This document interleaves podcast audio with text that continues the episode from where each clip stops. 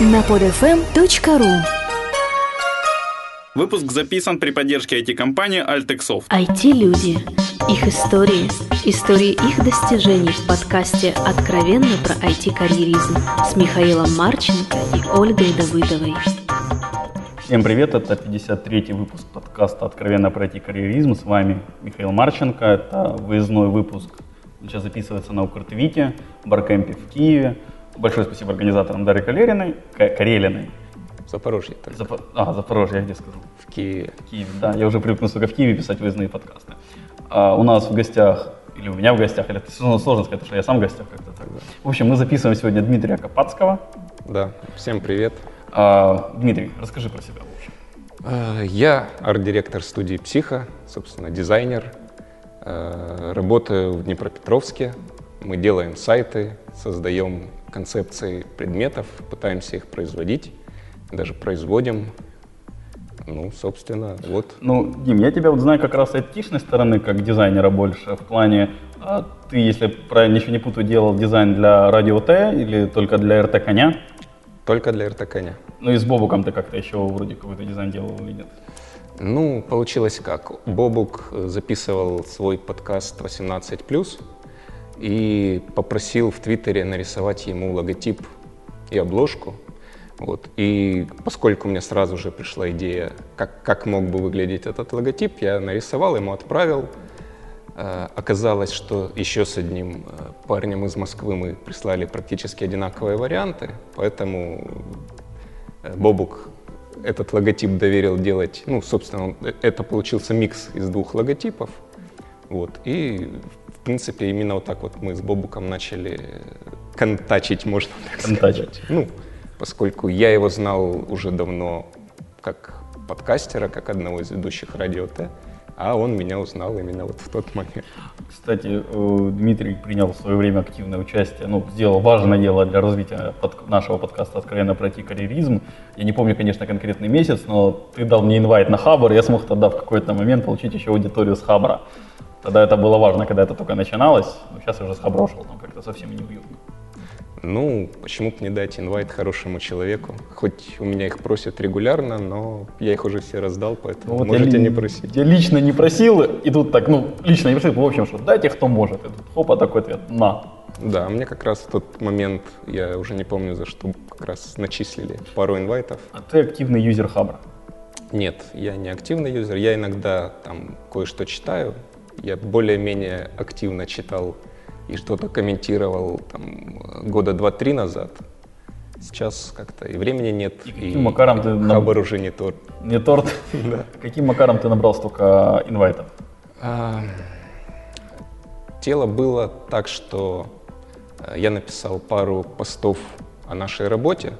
Один из них касался нашего конфликта с э, General Electric, вернее, с э, разработчиками их сайта. И, собственно, я это описывал. А второй, вторая статья была о том, э, как я рисовал обложки для подкаста Артема Росновского. И, собственно, вот эти две статьи набрали достаточно много плюсиков. Круто. И, наверное, за них мне и начислили Слушай, что-то там. получается, ты там помогал радиоту из подкастов, помогал 18+, помогал Росновскому. А вот как тебя связала жизнь с подкастами и с подкастерами так активно? Ну, я большой фанат подкастов, я их очень люблю слушать. Э, Я не представляю, как можно выйти из дома и не воткнуть сразу же в уши какой-нибудь подкаст. Поэтому я их слушаю везде. И ну, естественным желанием есть помогать тем, кто это делает. И если у меня есть возможность это сделать там, посредством дизайна, то почему бы этого не сделать? То есть это можно считать моим донейтом э, этим подкастерам. Круто. А вот когда познакомился с подкастами, когда появилась эта любовь? Э, Ой, даже не скажу, когда это было. Это было, когда у меня появился телефон, который мог проигрывать MP3. И какое-то время я слушал аудиокниги, какое-то время просто музыку. А, а потом узнал, что есть подкасты. Зашел на Арпод, посмотрел, кто там в топе. Увидел Daily Geek Show был тогда такой подкаст. То, как оно называлось до радио Т, да? Ну да, их вели попеременно то Бобук, то Умпутун выпуски. Вот. и втянулся, начал слушать и покатился. Понятно. А, окей, давай как-то вернемся, наверное, к теме IT-карьеры. То мы с тобой так хорошо прошлись по много чему, что не касается. Вообще, как попал в IT, то есть, или в дизайн, точнее? А, В IT, в IT я попал с самого детства, можно так сказать. Я, наверное, с третьего класса ходил э, в дворец пионеров на компьютерный кружок. Мы там писали какие-то программки. На чем? Это был какое-то подобие лога, ну то есть это просто мы двигали черепашку, рисовали какие-то картинки, ну то есть что, что тогда можно было. там. Не, я сам просто учился момент. от налогов в свое время. Вот, ну, то есть какие-то основы алгоритми- э, алгоритмического мышления я получил. Э, С девятого класса я учился в Днепропетровском лицее информационных технологий, тоже такое достаточно знаковое место, оттуда вышло много хороших IT-специалистов, и, я думаю, будут продолжать выходить. Вот. Дальше я пошел учиться в университет, правда, не совсем на IT-специальность, а на э, биофизику. Но как бы я считаю, что сейчас мне это очень помогает именно Почему, в кстати, дизайне. вот на биофизику после такого уклона в IT? Э, Знаешь, тяжело сказать. В один момент э, в, э, в- в лицее нас пригласили лицеистов сдавать Олимпиаду на физическом факультете. Мы с друзьями пошли попробовать свои силы. И так случилось, что мы заняли третье место, и поэтому на физический факультет нас брали без экзаменов. И поэтому я решил, что нафиг мне эти экзамены. Пойду куда берут. Да. О, понятно. Окей, и как же вот из биофизики попал в IT? И как помогло, кстати, тоже? Как попал? Попал так, что где-то на после третьего курса я попал работать в техподдержку одного из провайдеров. И поскольку у провайдера не было ни сайта, хотя было несколько проектов, которые замышлялись, тоже не было того, кто это мог бы им реализовать, э, наш начальник спросил, есть ли желание попробовать сделать какой-то сайт. Ну, естественно, желание было, потому что это было, наверное, начало 2000-х, все, все об этом говорили, Дотком то есть это было, да, на слуху. И, собственно, вот так вот я со своим э, другом, который теперь мой партнер, и с которым, собственно, мы и организовали студию нашу, с тех пор все и, началось. А как образование помогает в работе? Ну, Биофизическое. биофизическое. Ну, тут даже больше не биофизическое, а инженерное. Э, Я считаю, что дизайн — это не творческая профессия, а инженерная, потому что в дизайне творчества не так уж много. Дизайн — это скорее конструирование чего-то, то есть это э, создание процесса, налаживание процесса какого-то, э, создание, конструирование объектов. То есть это к творчеству оно имеет какое-то отношение, но э, процент его достаточно невелик. А вот инженерная составляющая, я считаю, очень велика. Ну, вот это у нас с тобой 53-й подкаст, вот в 48-м, это 5 выпусков назад у нас как раз тоже был гость-дизайнер, который вот тоже говорил, меня это так удивило, а, а как, ну погоди, ну, дизайн это, погоди, надо сначала нарисовать, все это придумать, я думал, это как раз творческая часть, а не инженерная. Ну, как сказал Стив Джобс, дизайн это не то, как это выглядит, а то, как это работает. Э, Ну, вот и вся этих философия и все, что нужно знать. О. Нарисовать это, ну, что нарисовать? Можно нарисовать кнопочку. Ну вот, что эта кнопочка должна делать, и как ее нужно нарисовать, и почему нужно нарисовать кнопочку, а не ссылочку. Это вот задачи дизайнера. То есть дизайнер должен понимать, как решить конкретную задачу заказчика. Э, Он не художник, он не должен э, реализовывать какие-то свои амбиции, какие-то показывать, насколько он талантлив. Окей, а то есть дизайнер, он больше какой-то такой, ну, юз- юзабилист, я понял с твоей точки зрения, как это должно быть. Ну, дизайнер, дизайнер, именно вот дизайнер сайтов, он должен, конечно, знать юзабилити и как-то... Меня просто крутится вопрос вот после всего этого инженерного, может ли быть дизайнером человек, у которого нет творческого начала, вот, который не умеет рисовать, вот, он может продумать интерфейс схематически инженерно, но нарисовать никак. Ну, я не умею рисовать. Ну, то есть, а иконки, логотипа как ты тогда создаешь? Ну, это не рисование. Это, ну как, рисование, в моем понимании, это вот когда ты берешь и рисуешь что-то, что в- твоем воображении или что-то, чего не существует. Вот хорошо нарисовать художники, вот они рисуют. То есть, опять же, это техника, красиво нарисовать пейзаж или там абстракцию какую-то. А иконка — это так. Это просто отображение, это вот как дети переводят картинки, перерисовывают их там сквозь листик. То есть это вот то, что ты уже видишь, и ты просто переносишь в меньший, на меньшую площадь. Никогда не писал, как переносить то, что ты видишь. А, ну, то есть это не, не художество, это ну, технический дизайн. То есть, ну, это, это надо пробовать, чтобы это понять. Тут не надо уметь рисовать. Это все гораздо проще. То есть, то есть у меня шансы есть научиться. У любого есть шансы научиться рисовать, потому что это техника, и, скажем, получив несколько уроков основ, ты сможешь нарисовать там более-менее шар с тенями, с полустенями или там куб или что-то в перспективе достаточно легко и непринужденно. А чтобы создать хороший дизайн, тут надо уже думать. Окей. А какой тебе, кстати, вот техподдержка, опыт работы в ней дал опыт? А, терпение в общении с клиентами, с другими людьми. Потому что, естественно, те, кто звонят в техподдержку, они достаточно, как правило, напряжены, разозлены и звонят для того, чтобы решить твою, свою задачу, свою проблему. И ты человек, который это должен сделать корректно, чтобы э, клиент остался доволен, не ушел, а наоборот писал благодарственные письма, как ему хорошо помогли. Слушай, а такой поток негатива, он как карму не портит?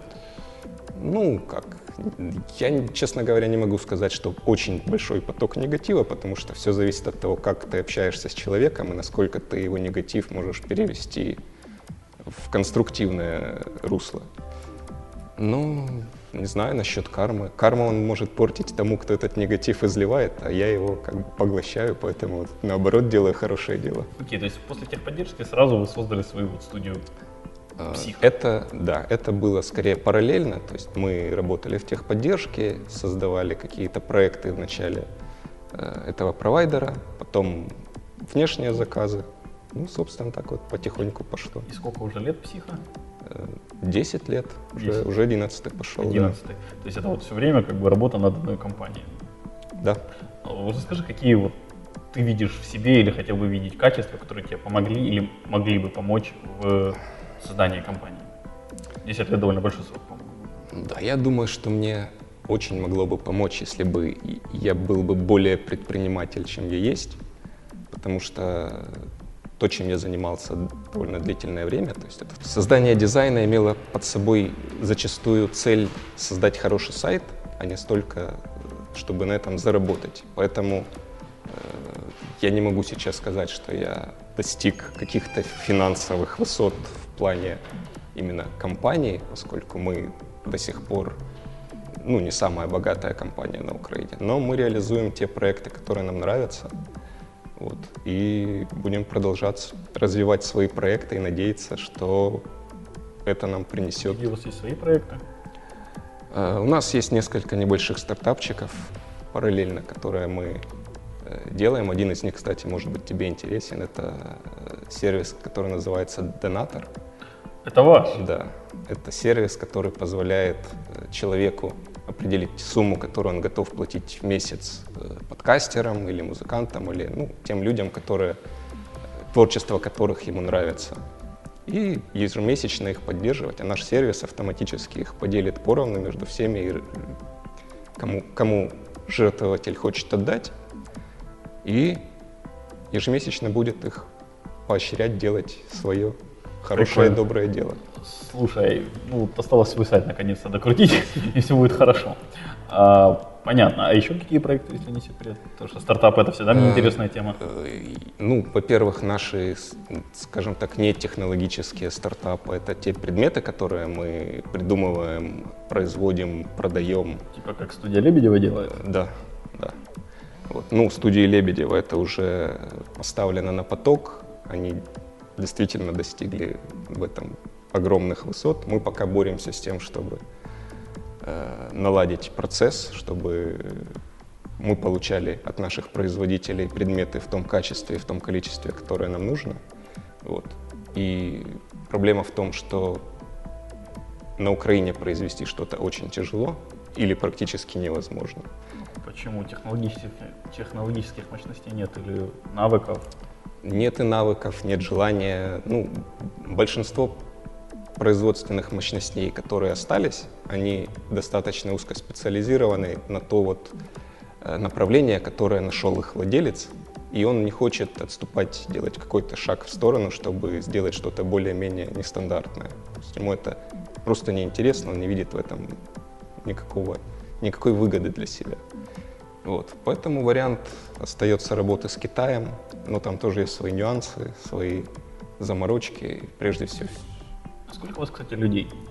У нас штат достаточно сильно меняется время от времени. То есть на данный момент у нас 7 человек или даже 6. Вот. Было время, когда нас было больше 10. Ну, то есть э, люди приходят, люди уходят, это нормально. Костяк остается на протяжении, наверное, уже лет 5-6. Понятненько.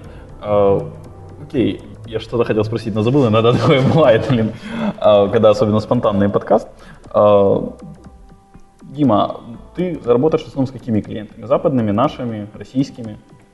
Мы работаем со всеми. У нас есть и западные клиенты, и российские клиенты, и наши клиенты. Примерно поровну. Э, Да. Расскажи о специфике, в чем отличие между ними. а, Специфика.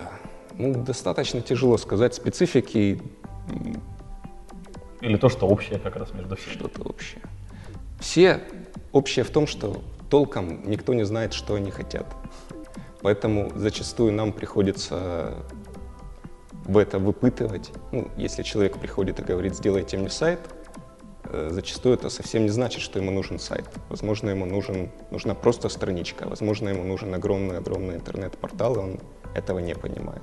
А возможно, ему вообще не нужен сайт, а ему нужно зарегистрироваться на каком-нибудь сервисе вроде там Prom.ua, и этого ему достаточно будет. То есть специфика в том, что большинство клиентов плохо понимают э, ту задачу, которую они нас просят решить.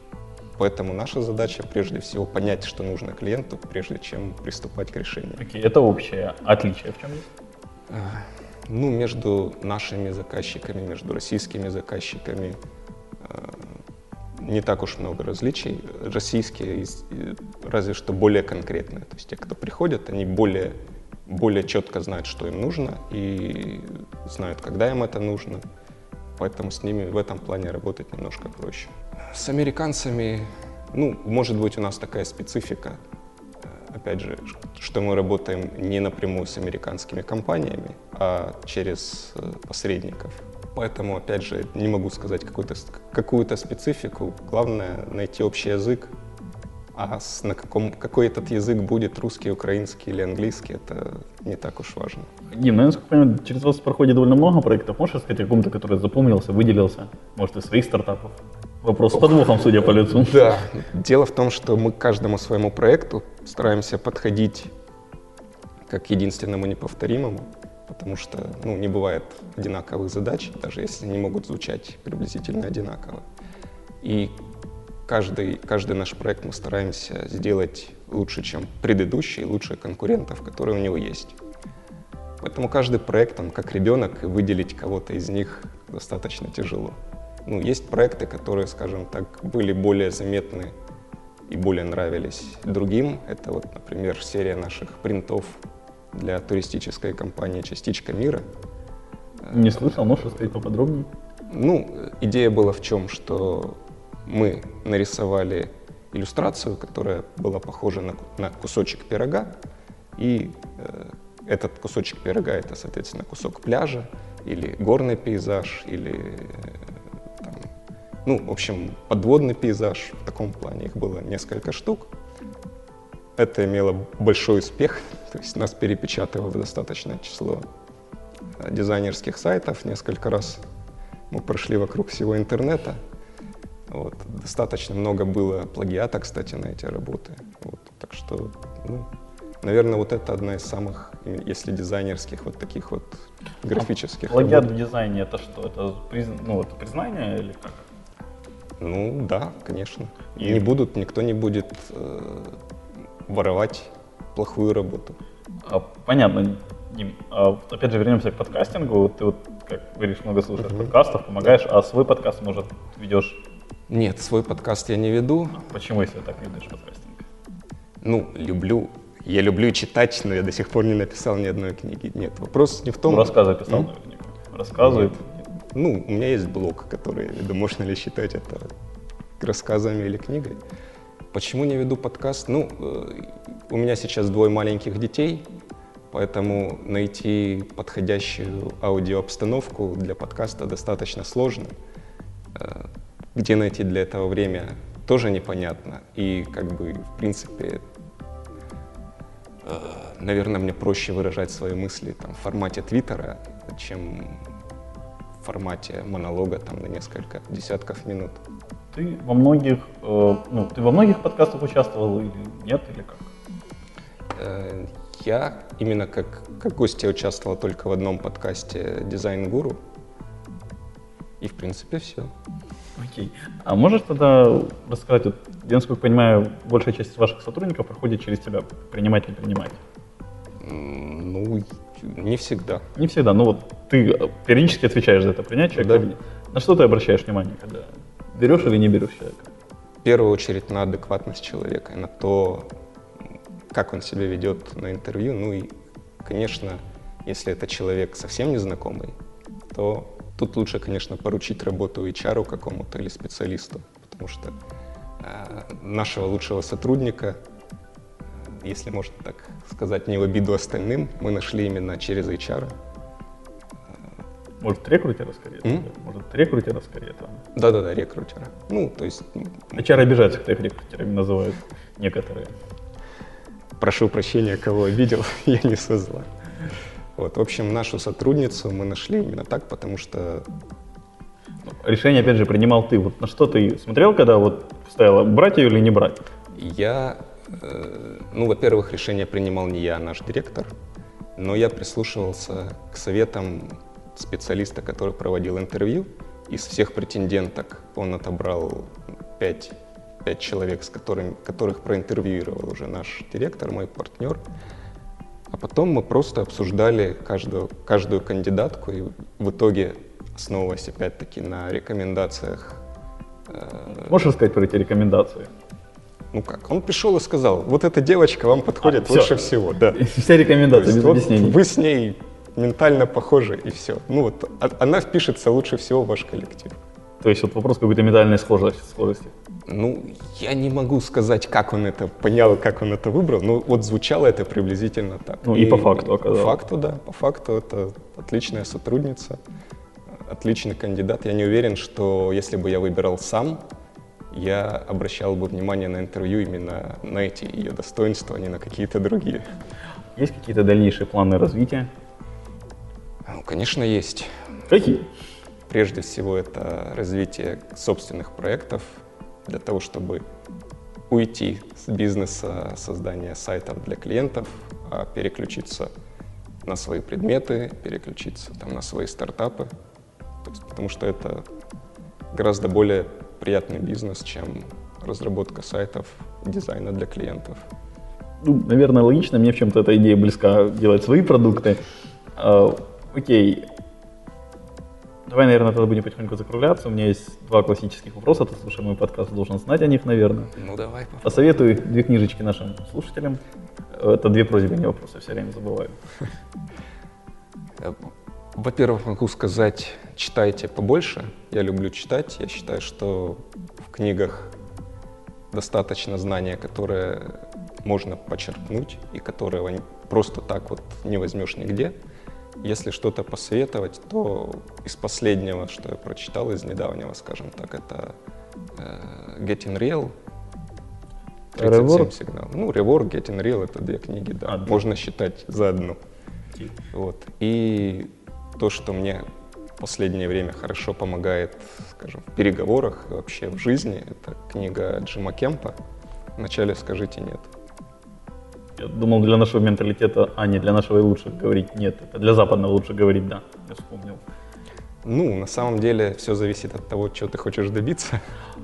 Нет, это вот я просто со своим психологом когда-то обсуждал эту тему, как раз, что нашему менталитету проще сказать да, чем нет, а западному наоборот проще сказать нет, чем да. Вопрос ну, собственного эгоизма и признания этого. Поэтому там они больше работают над тем, чтобы учиться говорить да, а нам, нам нужно работать над тем, чтобы говорить, учиться говорить нет. Да, наверное, Ну, может быть. Средняя температура по палате, Да. если брать. Э, и пожелания какие-нибудь нашим слушателям. Пожелания. Пожелание такое. Не бойтесь реализовывать свои задумки, потому что нет ничего худшего, чем э, в один прекрасный момент понять, что кто-то сделал то, что, о чем ты думал на протяжении нескольких лет. И зачастую э, реализовать то, что вам хочется, гораздо проще, чем кажется. Но правда бывает и наоборот, но как бы это не повод не пытаться. Большое спасибо, Дима, что пришел, не пришел, присоединился, принял участие. А, большое спасибо слушателям, что слушали. Получилось немного сумбурно. Ну, иногда бывают и такие выездные выпуски. Да. Еще раз большое спасибо всем. Спасибо, что пригласил. Это Счастливо. Все пожелания, комментарии, всякие вопросы мне на почту шами 13 собака.mail.com. Всем спасибо, всем пока. Откровенно про IT-карьеризм с Михаилом Марченко и Ольгой Давыдовой. Скачать другие выпуски этой программы и оставить комментарии вы можете на podfm.ru.